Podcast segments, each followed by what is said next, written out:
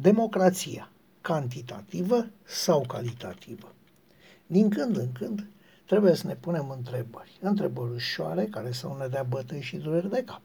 Întrebări simpluțe la care să putem răspunde. Întrebări care să nu ne ridice probleme de înțelegere. Astfel încât răspunsurile noastre să fie în cunoștință de cauză și nu pur și simplu la întâmplare. La plezneală ar spune un tip mai evoluat decât mine. Lăsând la o parte problemele filozofice ale vieții, să încercăm noi, prin noi, să ne lămurim cum am proceda, cum am alege dacă am avea posibilitatea să o facem de capul nostru. Democrația, așa cum o cunoaștem, chiar asta face, adică ne dă posibilitatea să alegem după mintea noastră, multă sau puțină, fără a avea în vreun fel răspunderea alegerilor noastre. Ei bine, dacă ni s-ar da libertatea de a ne juca cu sistemul, cu noțiunile și cu viețile noastre și ale alor noștri, cum am face? Ce sistem am alege sau ce sistem am inventa? Respectând cât mai mult și mai bine regulile democrației elective.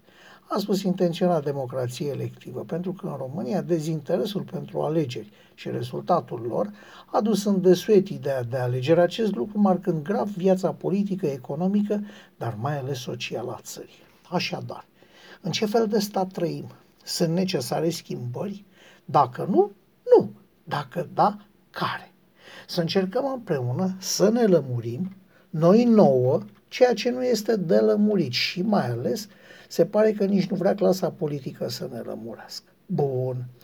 Conform Constituției, România este un stat național, suveran și independent, unitar și indivizibil, Forma de guvernământ a statului român este Republica.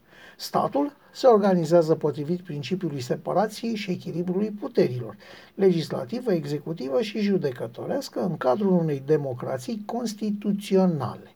Președintele este ales prin vot universal, egal, direct, secret și liber exprimat.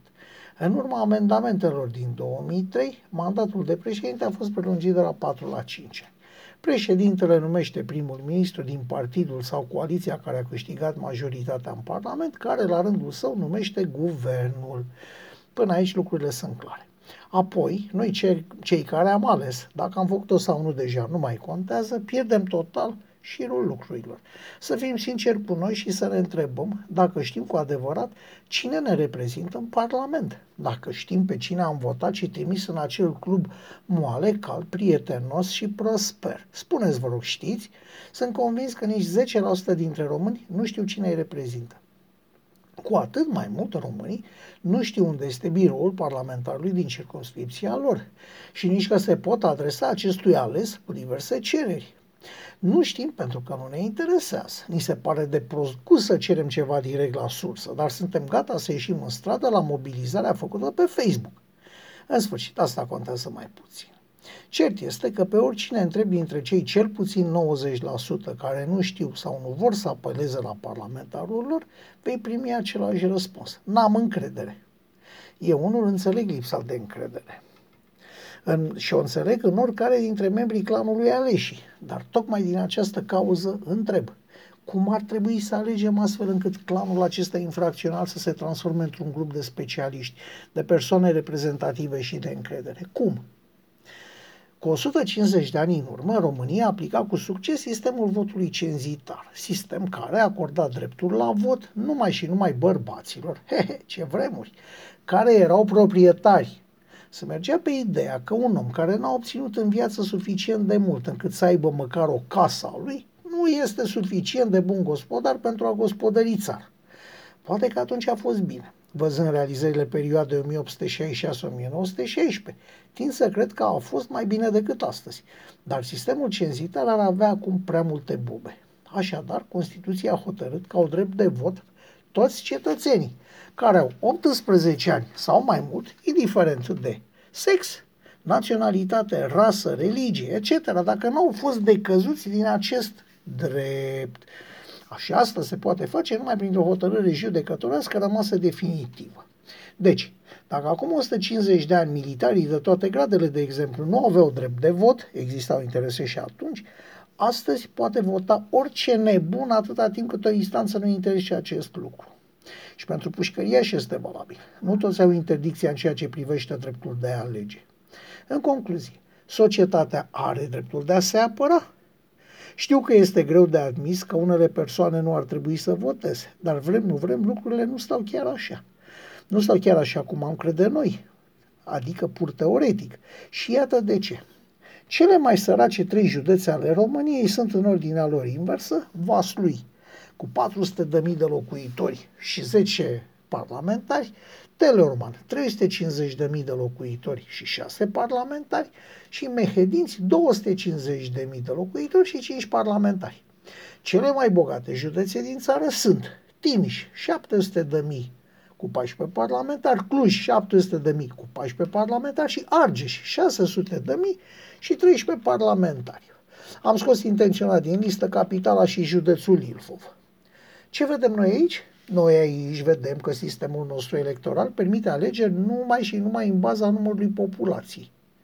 Și atât. Deci, practic, numai pe baza unui sistem reprezentativ, fără a lua în considerare și ale, alte elemente care ar putea fi relevante în cazul alegerilor, cum ar fi inegalitatea dintre sumele cu care participă fiecare zonă la bugetul de stat pe cap de locuitor.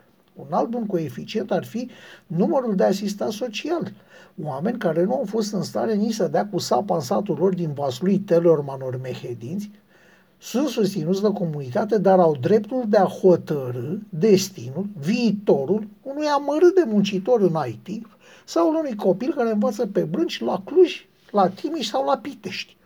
Mulți vor spune că nu este corect, că oamenii au drepturi. Așa este, au drepturi, dar obligații n-au. De ce au toți puturoșii și toți bețivii dreptul de a alege?